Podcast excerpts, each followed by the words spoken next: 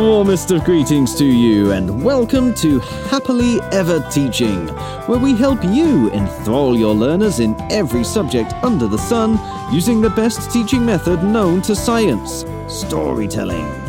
To do this, we feature special guest educators who are passionately keen for your children to become amazing and successful human beings. I am storyteller Chip Colquhoun, and with me this week is. Hi, my name's Rob, and I'm a Key Stage 2 teacher currently working in Year 4. And I've had the chance and the opportunity to work in Key Stage 1 and Foundation as well.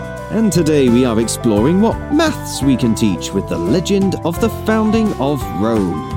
To listen to the story, download our sister podcast, Fables and Fairy Tales, or search our website, epictales.co.uk, for Romulus and Remus. There you can sign up to become an epic educator so you can stream a video of me telling the story straight to your children. You can also get a copy as an ebook or paperback illustrated by the dramatically adept Dave Hingley.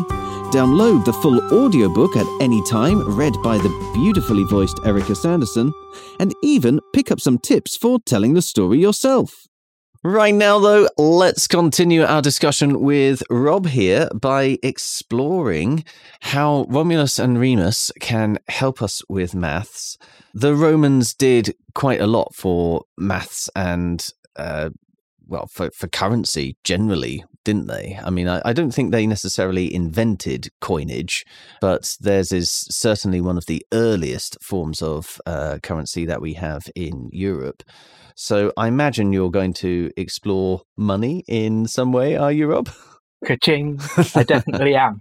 Uh, yeah, as you said, the, the currency was it was uniform as well, which a lot of previous currencies would be. They would have different values wherever yes, you were yeah. in the country or the world and things like that.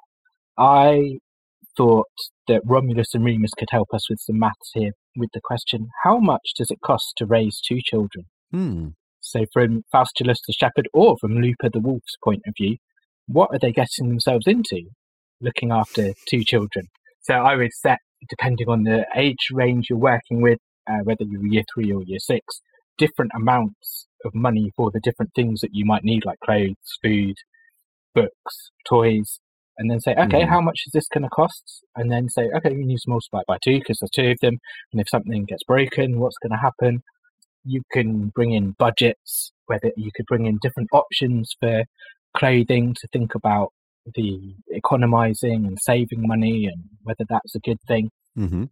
I think a lot of work is done on currency and money in school, obviously, but I think thinking about how you save money and how you look after your money is a good area that we can explore as well because it's a key yeah. life skill. And it is a, a wonderful way to be a little bit mean, I suppose, but in, in a safe way, you can explore the idea of uncertainty. So you can allow your children to create an entire budget based on how much they're getting for their sheep, how much they're able to save up in their sacks of, of gold in their barn, um, and then say, oh, this lovely budget that you've just carefully worked out, you're going to have to um, rethink it a little bit because um, the local king has just sent his soldiers along to come and steal half of them. Yeah. so you've got to just revise it all again. And yeah, in a very safe way, um, encouraging people to, to really plan for uncertainty. It's, uh, yeah, uh, yeah, you've encapsulated it there perfectly. It's, it's something which, it, it, like we said, it is a key skill and if children are exposed to it in a in a classroom environment where there's no kind of chance of it really happening, mm. then it kind of does give them that experience. And you could set up a a shop at the beginning of the maths lesson and say, okay, you can buy your sheep or you can buy food for your sheep, and then the next day, once the money's been taken, it could be, oh, okay, well here's the shop. What are you going to prioritize? What are you are you going to buy food for your, or, yeah, food for your sheep, or are you going to buy clothes to keep you warm because you can't mm-hmm. afford both. Say, which one is it going to be? Yeah, goodness. You could find as well that some children have been more careful with their money, and there, or there are some who have splurged at the beginning of the week and gone, "Yeah, I'll have three of everything, mm. please." Yep. And then what are they? How are they going to resolve the situation they've got themselves into, or whether they've got enough to see them through?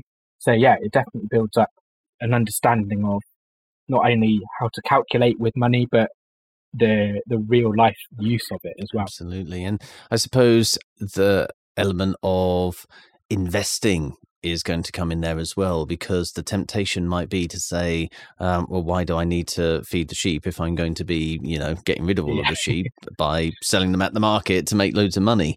Um, but of course, you'll want to um, put some money aside to feed more sheep, to um, look after some more sheep, maybe, I don't know, buy some more lambs or however it works to make sure that you are able to make more money in the Absolutely. future. Yeah. It's a future yeah. plan. And if you if you don't buy food for the sheep, are they going to sell for as much when you get to the market. Yeah, indeed. All kinds of implications. Mm. Before we go down into the younger years, then, is there any other aspect of the story that um, throws up a, a maths link for ages 7 to 11? There is. You could talk about uh, how the idea of place value has changed from the Roman times to current times. Mm. Uh, the Romans didn't have a they didn't understand the concept of zero in the same way that we do. Mm. So when they were writing their numbers, they wrote them using letters. So there was a whole a different code almost to work out what the numbers yeah, the are. Roman numerals. Mm. Yes, yeah, and it's a, a, good way to explore other ways which place value is looked at or was looked at, and to understand how that worked compared to what we've got, and which is easier. Mm-hmm. I know writing the number forty nine in Arabic numerals that we use today is a lot easier than writing it in Roman numerals. Mm-hmm. um, and uh, watching TV programs at the end when it says this was made in MDM XCCC is uh, a lot easier, or a lot easier now if you just said, "Oh, it was made in 1983 or something." Yeah, why haven't they caught on to that yet? what, yeah. what is it with TV programmers? but yes, how they would work out and how we would translate the the Roman numerals into the numbers that we have today, mm. thinking about you might need to use the number zero, even though they've not put it in the numerals that the Romans used. Yeah, and it's it's a great way of showing the link, but not just between maths and history, but also maths, history, and literacy, because counting was effectively the very first form of language.